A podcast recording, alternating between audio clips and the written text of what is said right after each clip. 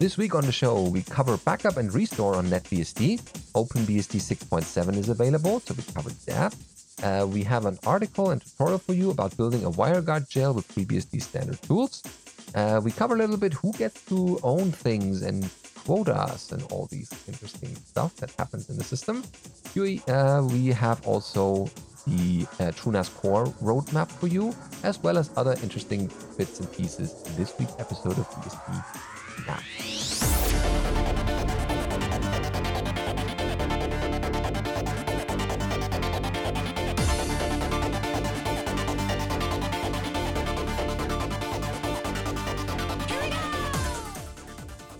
BSD Now, episode 351. Heaven, OpenBSD 6.7.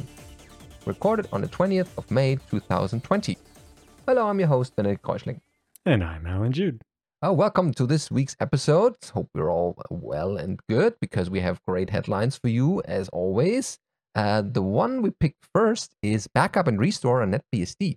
Yep. Uh, so this is over uh, on a GitHub blog, and the user goes on and says, uh, putting together the bits and pieces of a backup and restore concept, while not being rocket science, always seems to be a little bit ungrateful. Uh, most admin handbooks handle this topic only with a few pages. After replacing my old Mac Mini OS with NetBSD, I tried to implement an automated backup, allowing me to handle it uh, in you know similarly to the time machine backups that they would have had on Mac OS. Uh, suggestions on how to improve are, of course, always welcome. So, some thoughts on their strategy. They say the first thing you probably want uh, when reading about these topics is the advice uh, don't have a backup strategy, but a recovery strategy. That is, make sure your backups are actually in a usable shape and be sure you know how to apply them in an emergency. Uh, depending on how much you value your data, uh, you might want to store the backup media in a physically remote place. At least you should not store it in the same disks uh, to be backed up, but on detachable media or on a remote computer. Uh, also, it should be set read only after the backup is finished, uh, so it can't accidentally be damaged while accessing it. The next question is about how much time and space you want to dedicate to your backup. When doing a full backup each time, recovery is easy, just apply the latest backup. On the flip side, each backup might take a really long time and much storage space. So the on the other extreme, it would be to start with one full backup and afterwards only doing incremental and uh, differential backups. Then, of course, the restore is expenses as you need to apply each of the incrementals on top of the original full to get to the latest backup. So, tools like rsync mitigate by merging each increment into the previous backup, making a copy of the backed up file system.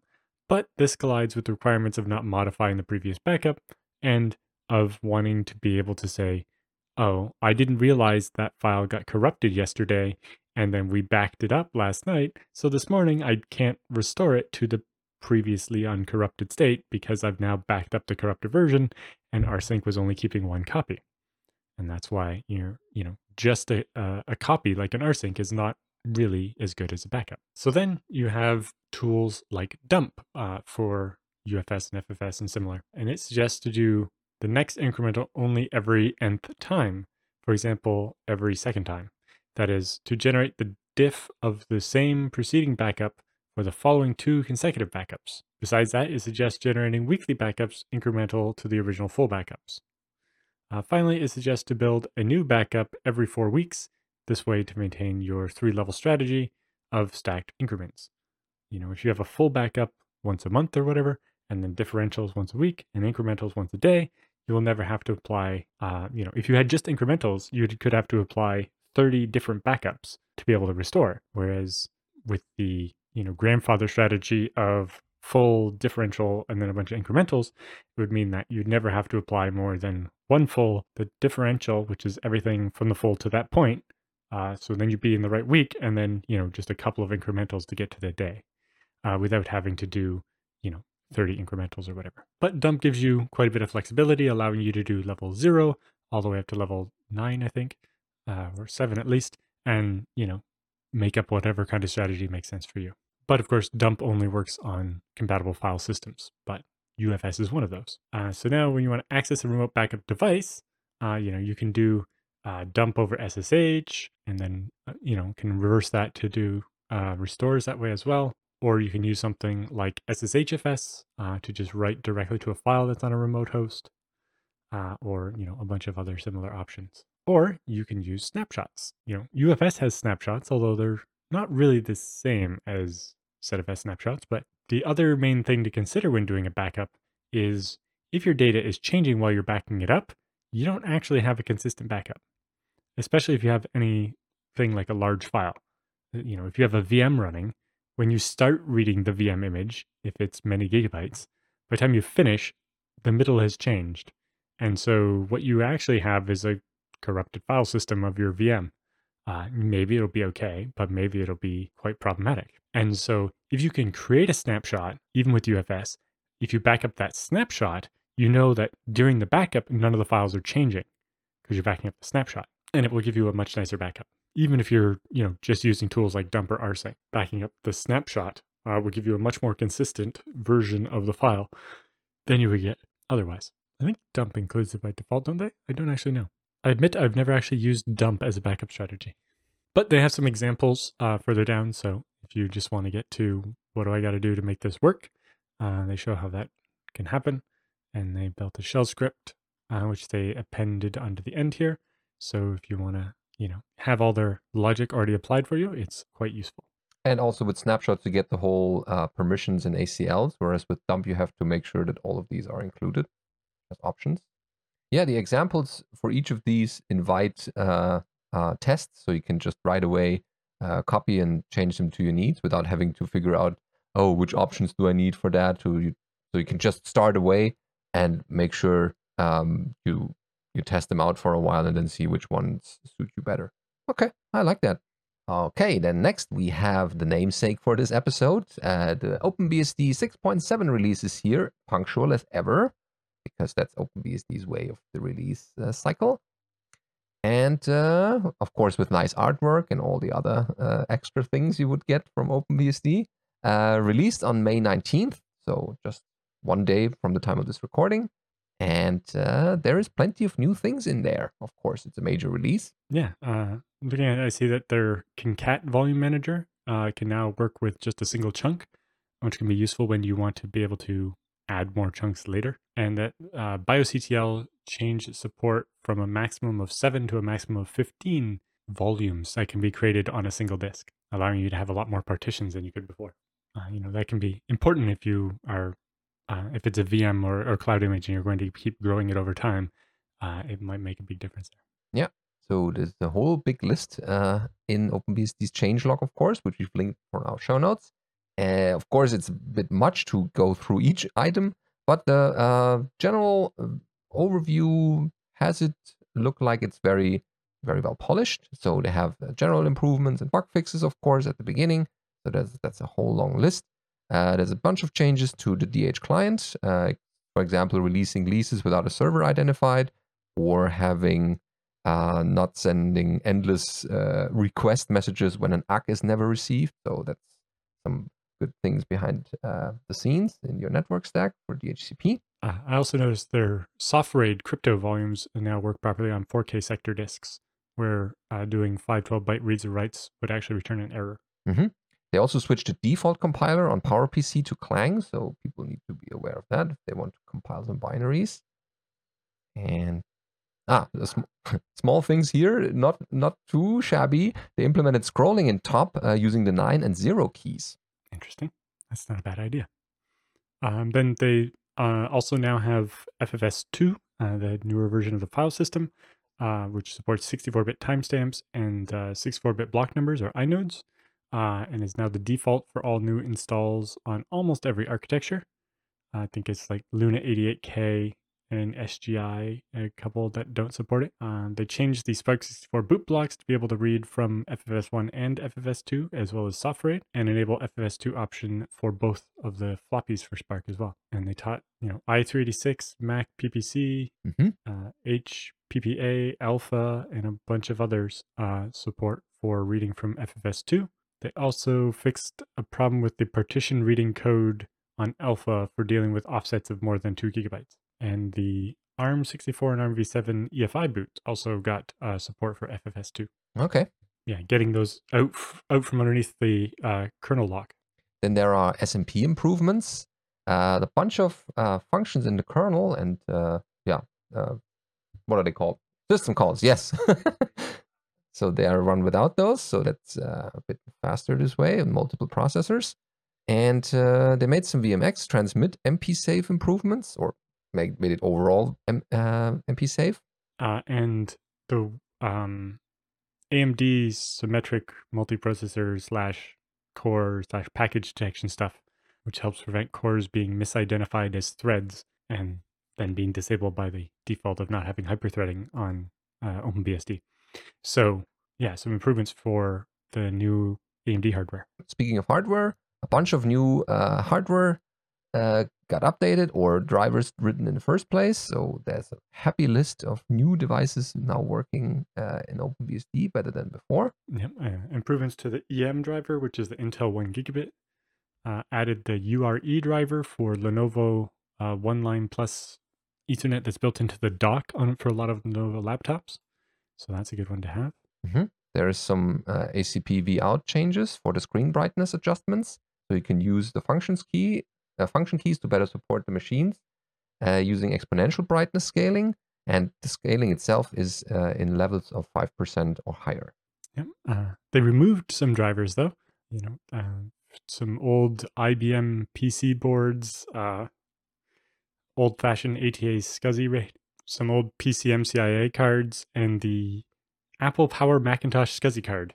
Ah, those. nothing anybody would be using anymore. So it was good to get those cleaned up. Yeah, yeah, no one will miss those. Lots of improvements to their audio driver framework, SNDIO. So that's good. Yep. Uh, improvements, uh, lots of drivers added for the ARM64 and ARMv7 hardware support. There's a giant list in the changelog there. Wireless stack improvements, generic network stack improvements, installer improvements. Unveil is now used in 82 userland programs to redact uh, file system access. They've extracted dig, host, and nslookup from the bind source code and cleaned up the source code by removing not needed features and auditing it. Uh, so now uh, the kernel API accessible by these programs is now restricted through pledge as well. So they basically have forks of dig, host, and nslookup in base, which is one way to approach it. I think in FreeBSD we replaced them with the uh, drill, which is what LDNS or something. But yes, I miss dig sometimes. So that's a nice approach. It's not like there's a lot of development in Dig where you need to worry about diverging from upstream, right? That's true, yeah. yep. Uh, further improvements are in the routing and uh, userland network improvements. Uh, Ooh, JSON output in BGP CTL. And uh, yeah, lots of other improvements around networking and userland stuff, including uh, support for VXLAN, GPE, and TCP dump, more ifconfig stuff, SNMP stuff. The FTP slash HTTP client uh, is improved, ah, and the RPKI client for doing uh, signed BGP stuff uh, is improved as well. Mm-hmm. Uh, VMM slash VMD, their hypervisor, uh, got some work. More SPARC64 virtualization improvements. Uh, imported OpenSMTPD 6.7, which includes new features, bug fixes, and experimental features the latest release of LibreSSL 3.1.1, which adds the TLS 1.3 extensions, a bunch of that. OpenSSH 8.3, which has a list of the possible incompatible changes. Uh, for example, SFTP rejects the argument dash 1 in the same way that SSH and SCP do instead of accepting it and silently ignoring it. Uh, remove support for SSH RSA with a SHA-1 uh, from the list of allowed uh, certificate authority signature algorithms and removed uh, the known bad Diffie-Hellman Group 14 SHA-1s as part of the key exchange and more. I think we covered all that in the 8.3 release earlier. Uh, there are unwind improvements as well as IPsec improvements as well. Mandoc improvements, ports and packages improvements, where they have over 11,000 ports for AMD 64 and almost as many for ARM 64. Only maybe 500 less uh, out of, you know, 11,000. That's Oh, that's a lot. That's good work. Uh, plus, they updated uh, their version of Xenocara to be based on Xorg 7.7 with Xorg Server 1.20.8, um, plus lots of fixes, uh, Mesa 19.2.8, etc. They're on Clang slash LLVM 8, uh, GCC 4.2 and 3.3. And they've updated Perl to 5.30, Unbound to 1.10, etc. Mm-hmm. Uh, you find update instructions as well as uh, uh, extra last minute changes, uh, of course, in there as well. And if you like the release, uh, definitely consider a donation to the OpenBSD Foundation. And yeah, I think that's a decent release. If you have uh, installed it already and tested it for a while, then we would be happy if you would either write a, a little like blog post about it, how your experiences are, or um, send us a little bit of feedback to feedback at bsdnow.tv, and we'll cover uh, a little bit more about OpenBSD uh, in this show.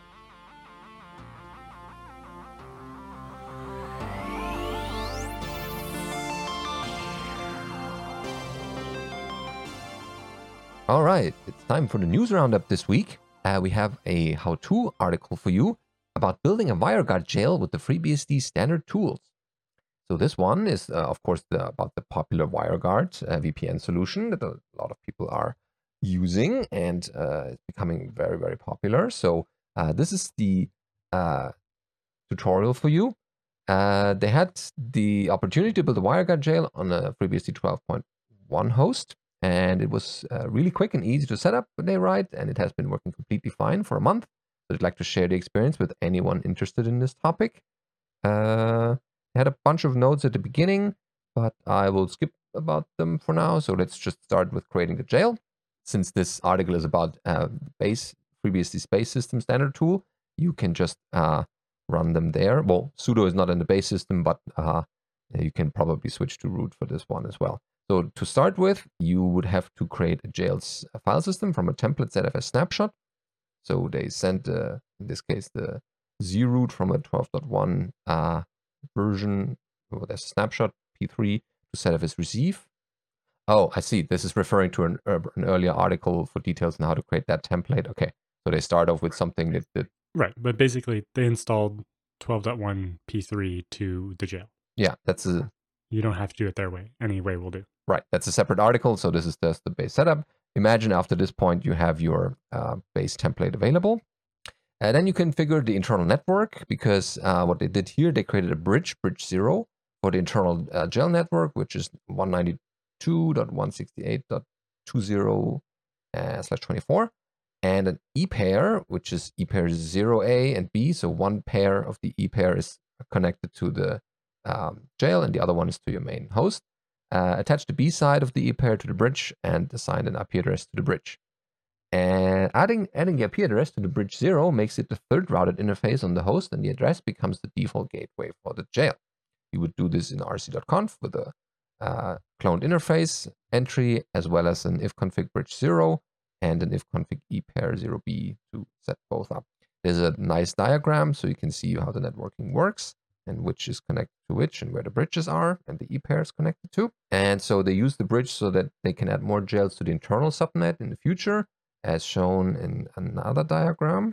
And uh, if you only need a single jail just to get started, uh, it's not necessary to use the bridge. You can connect the jail to the host directly with the e-pair by using uh, another configuration they provided.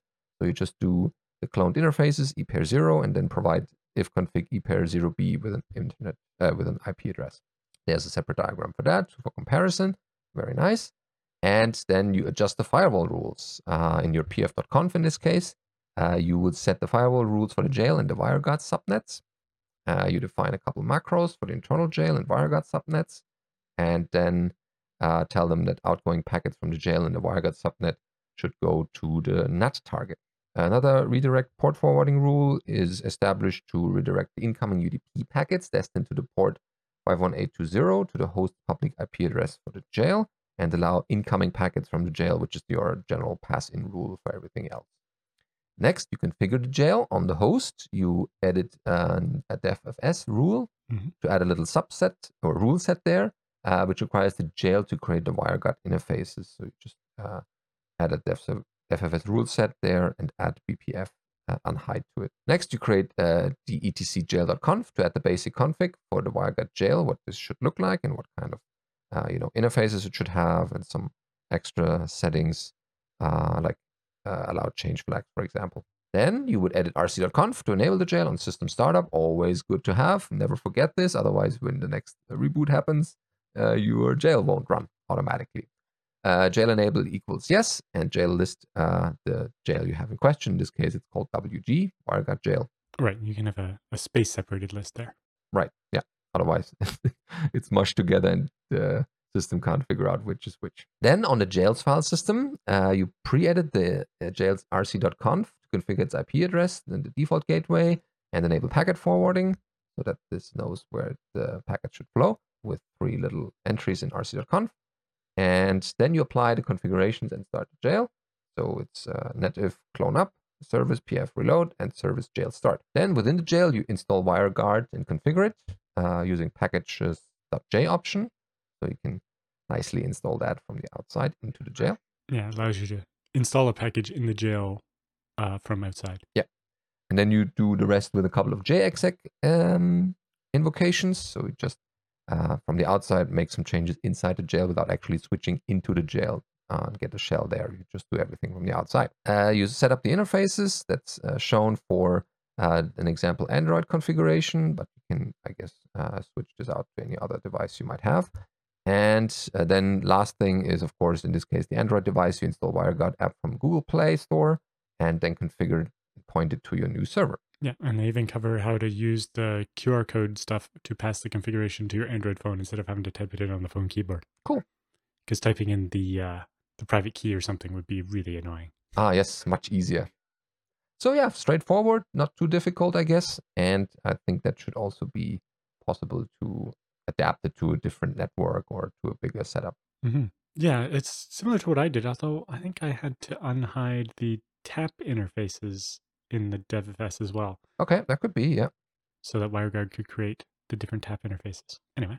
Uh, then we have uh, as a next news item the Unix divide over who gets to change own things and disk space quotas. Uh, this is over on Chris Siebenmann's blog, which we've covered a couple of articles already. So he always has some interesting uh, things to say and writes about them.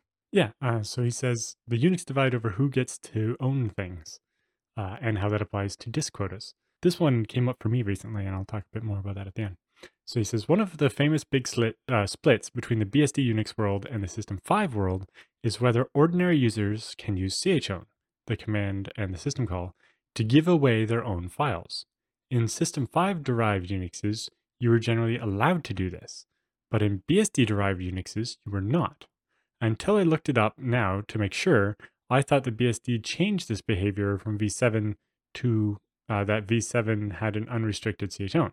However, it turns out to be wrong. In v7 Unix, chown was restricted to root only, and the man page even says so, saying only the superuser may execute this call because if users were able to give files away, they would defeat the non-existent file space accounting procedures.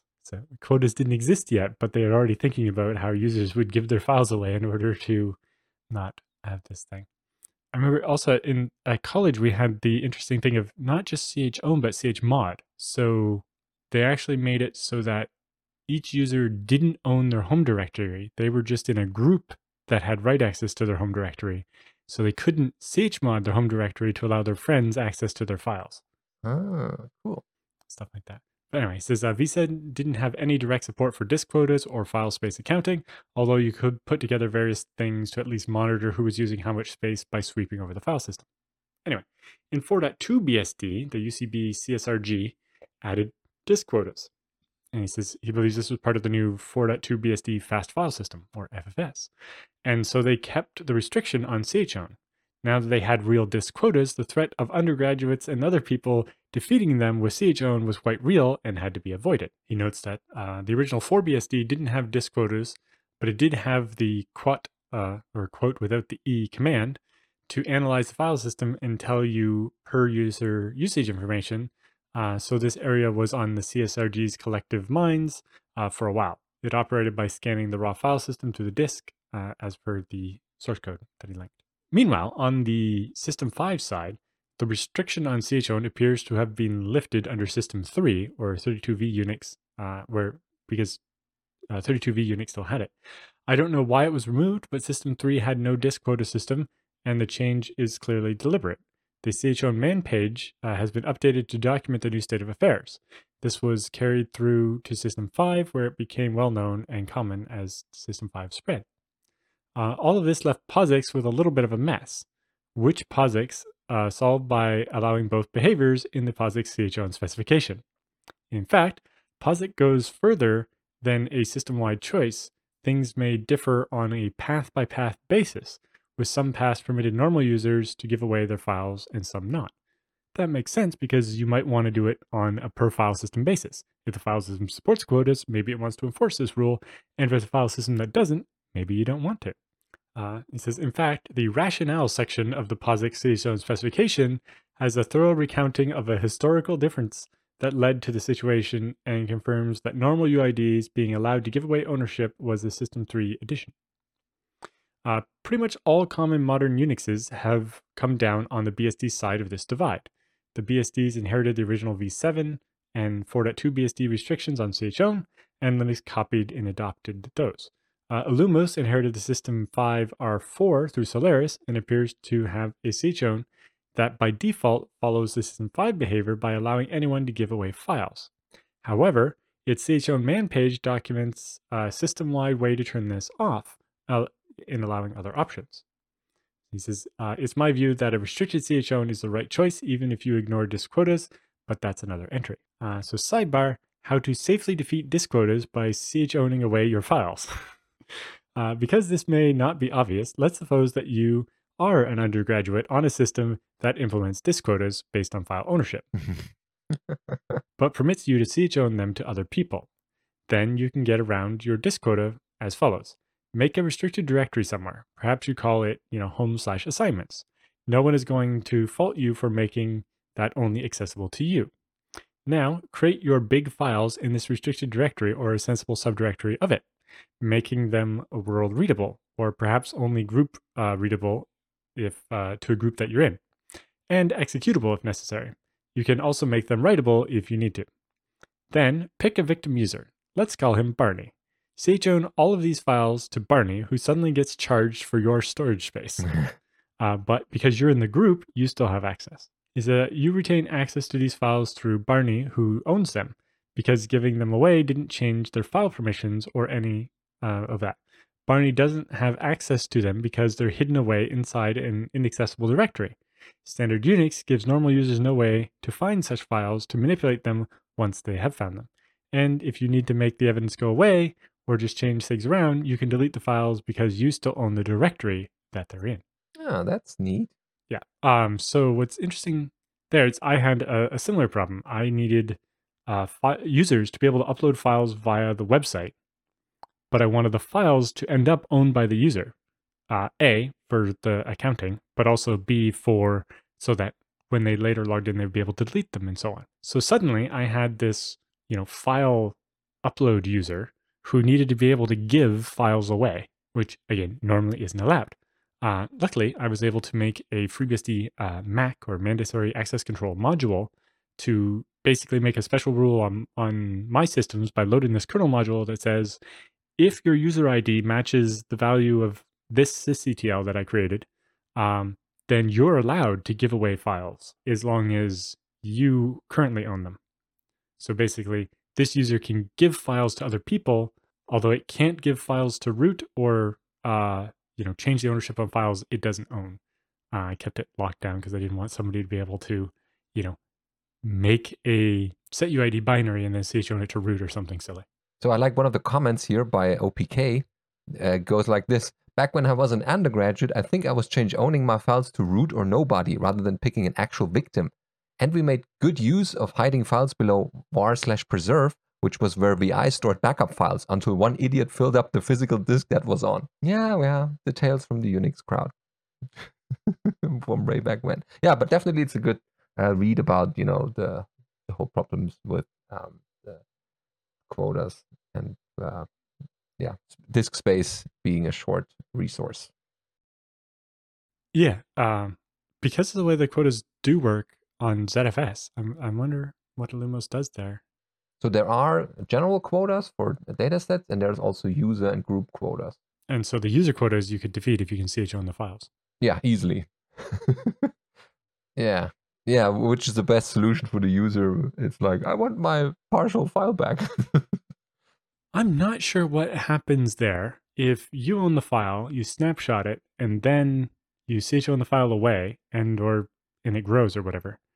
Like, does the most of the storage get billed to the person who owns the file, but the little bit of the changes that have been overwritten, so the couple of blocks of the old file that aren't shared, then get billed via the snapshot to the person who owned the file when the snapshot was created. Yeah. Like it's not important, but it's the type of thing you could spend an hour trying to figure out. Yeah, that yeah.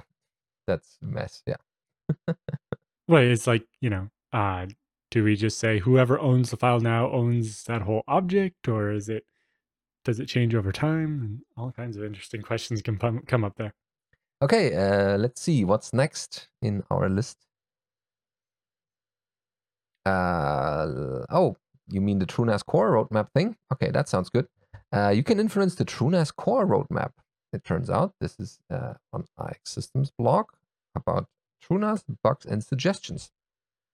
So yeah, uh, so this is dear FreeNAS and soon to be TrueNAS community.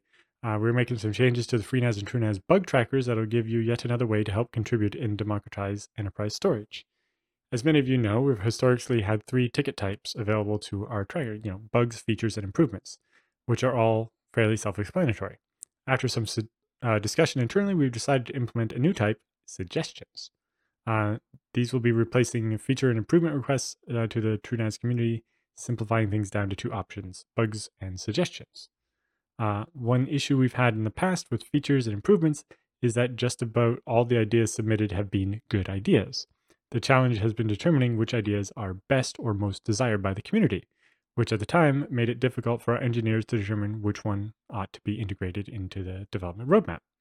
Uh, just because we think something is a good idea or a community member submits a well laid out feature request, we didn't necessarily have a great way to determine which ones would have the biggest impact. Uh, so now, uh, bugs go through a, uh, this little flowchart they have here where they gather interest uh, and people basically submit votes to certain ideas to decide which ones they would like to be the most considered.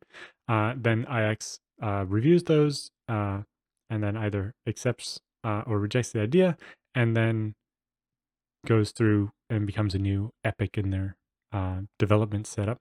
And the feature and improvement tickets actually get created and they start building the feature. Ah, I see. Okay. So to provide uh, such a suggestion, uh, you would log in into the ticket system and uh, then find your issue, or if it's already existing, and click the vote for this issue link on top right for each ticket. You can find a suggestion that addresses your issue, create a suggestion, let us know why it's important to you, they write. Yeah, I see that from uh, some of the uh, the bugs in the FreeBSD bug tracker that I recently went through. So some of those are more I would like to have, or wouldn't it be great if, rather than, oh, this is something not working or that should be fixed. So it's kind of difficult to kind of distinguish wishes and improvement requests with actual bugs that are uh, appearing. But yeah, this might be a way for people to bubble up more important things uh, on their mind uh, uh before the developers, rather than just putting them in there uh, in some kind of system that uh, they all start rotting in at some point. But yeah, we'll see uh, if that is uh, a nice way of bringing some of the user contributed suggestions into the TrueNAS core. All right, time for the Beastie Bits this week. We have a FreeNAS spare parts build, uh, which is a YouTube video testing ZFS with imbalanced VDEVs and mismatched drives. Yeah, so it's an interesting video if you want to go check that out. It's about 27 minutes long. Yeah, uh, the the mismatch can easily happen if some drives are dying and uh, if you, or if you misconfigure your pool from the beginning without using the N option to show you what would the pool look like. So this is um, a thing that could definitely happen. Unbalanced lens can happen when you add newer disks, uh, like if you just expand the pool, or if you replace older disks with uh, bigger ones, but only some of them and stuff. You can end up with, you know, some disks in your pool almost full, and some of them uh, mostly empty. Um, and especially in ZFS before FreeBSD 11.2 or 11.3 even, um, this could cause uh, quite a few problems. Okay. So good to know about those. Next, then we have uh, TLS version 1.3 server code enabled in LibreSSL in OpenBSD current. Uh, this is over at Undeadly, of course. From the TLS freshly served department, uh, they have a commit featured here by Joel Sing, uh, which enabled the TLS version 1.3 server code in LibreSSL current. And uh, the client code was already enabled in current and will be in the 6.7 release, which we covered in this uh, episode earlier. And they thank Bob, uh, Joel, Bob Beck, uh, uh, Theo Bühler, and others for the hard work. Cool, some fresh TLS code. Always good to have. Yep. Uh, then next, we have an interview. Yeah. Uh, the the downside to, to forking OpenSSL is you have to, you know, work on each new feature to bring it over. Yeah, yeah, definitely. Um, an interview we have next with uh, Deb Goodkin, um, Executive Director of the FreeBSD Foundation, on itsfoss.com. Uh, so if you're interested in that, uh, go check it out.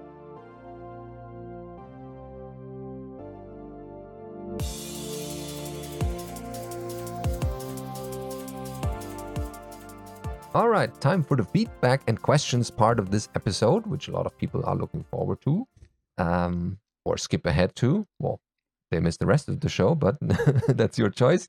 Uh, people send in all kinds of questions uh, to feedback at bsdnow.tv or want to have you know advice or whatever provide help we can provide here. Uh, the first one and a repeated question sender uh, is Boston here, uh, with who has a question about WireGuard, huh, which we also featured in this show earlier. But uh, he writes, "Hi, Allan and Benedict and JT, and any guest that might be present at the time." Okay, yeah, that's good. Kind of covering everyone. Um, I have a short question about WireGuard. This question is both for you and also JT is welcome to answer it. Uh, do you use WireGuard in any of your systems? Why, yes or no? Uh, so yes, I have uh, set up wire uh, a WireGuard jail on my home NAS so that I can connect in remotely. Uh, main reason is the setup is just a lot easier than something like OpenVPN. I don't have to build a certificate authority or anything like that. Uh, and it's kind of you know newer and lighter and faster. Um, so yeah, I like WireGuard. Um, there are still some rough edges, like um, when I installed it, which was a number of months ago now. Um, it didn't really support dynamic addressing stuff. So like if I created five users, I had to give each of them an IP address. Uh, and you know the same user couldn't be logged in twice. It'd be nice if it could do something like DHCP, but you know I'm not that picky. Okay. Uh, I haven't had the, the, the pleasure yet, as I hear a lot of good things about WireGuard. So I use mostly the VPN into the university these days and uh, uh, Shuttle, SSH Shuttle. I don't know how you pr- pronounce it. Shuttle with SSH in front, um, because that's kind of uh, the way for me to go to all the systems in the university that I need for for my daily work. But if I ever go back on the road again, whenever that might be, uh, WireGuard might be an option for the you know the hotel or train station where you don't have a secure Wi-Fi, and WireGuard might be the solution for me. Since I read the tutorial earlier in this episode, I might be tempted to try this out myself. Uh, then, second related question. I haven't seen any news about WireGuard getting into FreeBSD base system. Do you know if it will get there? Yes, I'm very sure that uh, Netgate, the company behind pfSense, is funding some work to get uh, the WireGuard kernel side stuff uh, into FreeBSD. I don't know the status of it off the top of my head, but I do know that it is something that is being done. Yeah, I think there was something in the re- recentish uh, quarterly report about that. Someone Probably. working on it. Yes, but uh, somebody is working on it, yeah. uh, and hopefully it'll be there soon. Um, Was there something in, in the Phabricator? the Go-based version works fine, so Yeah. So there's no. uh, I'm not too concerned. But it'll be nice when it's built in. Yeah, there's no um, um, like license block or something that would prevent such a thing. It's just someone needing to sit down and do the missing bits to integrate that. Right. Uh, well, I think that they're even focusing on making it very fast. So Yeah, and definitely having that as a kernel or as a base system uh, item would be very uh, good in that regard.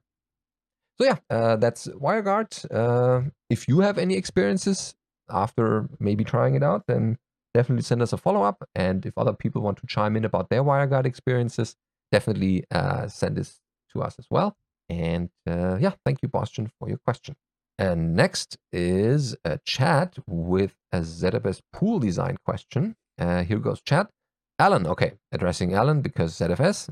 Uh, I recently acquired a Dell R610 with dual Xeon 96 gigabyte of RAM and three HP D2600 fully populated with LFF 2 terabyte drives. 72 terabyte raw total. Oh, wow. Uh, for my home lab. I'm planning to replace the six internal R610 SFF drives with SSDs and use two for mirrored Z root. Quick question about that.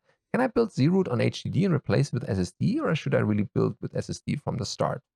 Um, it's fine to swap the drives later. It won't make a difference. Yeah. Um, as long as the hard drives aren't bigger than the SSDs are going to be. So if you're going to start with hard drives, you might want to use a, you know, normally you would anyway uh, to boot off of it. So uh, you know, keep the partitions smaller than whatever the SSDs are going to be, so that uh, you find like, especially SSDs tend to come in odd sizes. Like sometimes they're 480 gigs instead of 500 gigs, uh, or whatever. Um, so you might want to undersize the partition on the hard drive. You can always grow it if when to whatever size the SSD happens to end up being. Um, but you just want to be careful that you don't end up with SSDs that are you know 100 megabytes smaller than the hard drive was, and then you have problems. Mm-hmm yeah, and if you're just starting out with this machine, it won't have much data on it, uh, just the base operating system install. Right, and so the resilver will be quick. Exactly. Yeah. Okay, uh, so two are for the mirrored Z root, and the other four for the slog or L2ARC. Okay, then that will depend. Like your slog never needs to be huge. Like um, you know, just doing a small amount of the drive and, and leaving the rest blank and letting the wear leveling handle it will work. Just you know, it never makes sense to have many tens of gigabytes of of slog. It's just never going to need that much. Um, and then L2ARC, 96 gigs of RAM is is lots, but it's not, you know, a lot either. Um, so it might be doubtful whether the L2ARC is going to help you that much. If you're running new enough FreeBSD, I don't know if 12.2 when it comes out will have it should. Um, so once 12.2 comes out, uh, or if you're running head, you can use the new ZFS special VDEVs, which would let you create a mirrored pair of SSDs and have just the metadata for your file system on those and the data blocks on the hard drives. Uh, and that might give you a bigger performance boost than having, you know, uh, have a terabyte of L2ARC or something like that. Mm, cool. So it depends on your workload. You know, the L2ARC might work well for you, but it might not make that big of a help. Mm-hmm. Okay. So uh, Chad purchased the storage bundle on uh, Michael W. Lucas' website, of course, in hopes of gaining some insight into how to slice and dice the drives up. I'm currently reading FreeBSD Mastery's ZFS book and certainly picked up some good tips so far, such as drive labeling and ensuring Z devs, uh, or VDEVs probably, are spread across enclosures, but I'm still unsure uh, of how to configure the pools in VDEVs for this setup? Uh, in general, uh, you just pick your layout. Like uh, if you're doing RAID Z2, then uh, pick a width that works for you and slice up the drives that way. Um, the Matt Ahrens article, you know, how I, lo- I learned to stop worrying and love RAID Z, um, has a spreadsheet that can help you pick which uh, with the RAID Z will give you the best space efficiency for your block size and so on. Uh, you know, if you're mostly storing Plex stuff and you're going to use 128K or 1 meg blocks, it's not that big of a deal. Mm-hmm. Yeah, he writes a bit about his uh, intended use. The primary purpose of this system will be hosting Plex and running other jails and or bhyve instances to provide some additional services. Uh, Git repos, Munin, NFS10, LibreNMS, uh, Prometheus Grafana, Elk Suricata Bro. Why do you need Munin and Prometheus Grafana? Hmm, okay, uh, your choice. Uh, as well as experiment with new apps and tech. Would you? Yeah, we made some recommendations already configuring for this setup. Yeah. So the biggest recommendation I would say is if you don't need a lot of space, if you configure your? You have like thirty some odd, uh, thirty six hard drives. Uh, configure those as mirror sets. You will get more performance, especially um, if you're going to create zvols for like the bhyves, um, where you know RAID Z and zvols, you can end up wasting a lot of space uh, if you have a small vol block size, uh, which you might want for the bhyves. Um, so, you know, mirrors are the best, but at the same time, you know, but you will get less of that 72 terabytes of raw space. So you might decide to use RAID Z to get more storage. But if uh, you're more worried about um, performance and flexibility, then the mirrors give you more options. Yes. Yeah. And in general, um, I would recommend you probably finish reading both books and then uh, maybe think about your setup once again. But it's not a problem if you made things not the way you like it at the end. You can still rebuild everything. Yeah. The other option is create a pool with just, you know, 10 or 12 of the drives or something and start playing with it. And then as you learn more, you could recreate the pool, uh, create a new pool out of the rest of the drives, migrate your data over to the new pool, then delete the old pool and expand the new pool by adding those disks to it or whatever. Oh, yeah. But that way you can also learn about send and receive. Uh, you know, you, you have 36 drives to play with, so maybe you want to try a bunch of different things and, and just play with it, right? If it's if it's just for your home lab, uh, there are advantages to just doing lots of different things. Mm. Uh, it's yeah, the biggest one would be think ahead. You know, your Plex data might be relatively big, and so you want to make sure you don't have to try to back up and restore it or something. Uh, so you know, try to keep a bit of flexibility so you can move stuff around and uh, re you know recreate your pools if you want to try different setups. Yep. And just create a data set for each new thing and then put everything there so you can keep it nice and separate. But yeah, uh, good luck with your uh, ZFS journey with the server. And if you have further questions or have something to show to us, maybe your final setup then, uh, definitely let us know uh, to feedback at bsdnow.tv. We're always uh, looking forward to kind of, you know, what people build with ZFS and what kind of cool things they're doing with their setup. All right, then, uh, last but not least, is it Pedro or Pedreo? I think it's just Pedro. Not sure.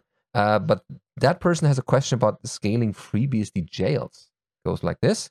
Hi there, another question for ye. I regularly hear you speak highly of jails and also use them in a basic way for simple tasks at home. Is there a robust way to scale jails similar to how Linux containers do without the need uh, for some homemade bash script or shell? Uh, is Ansible the best route to take?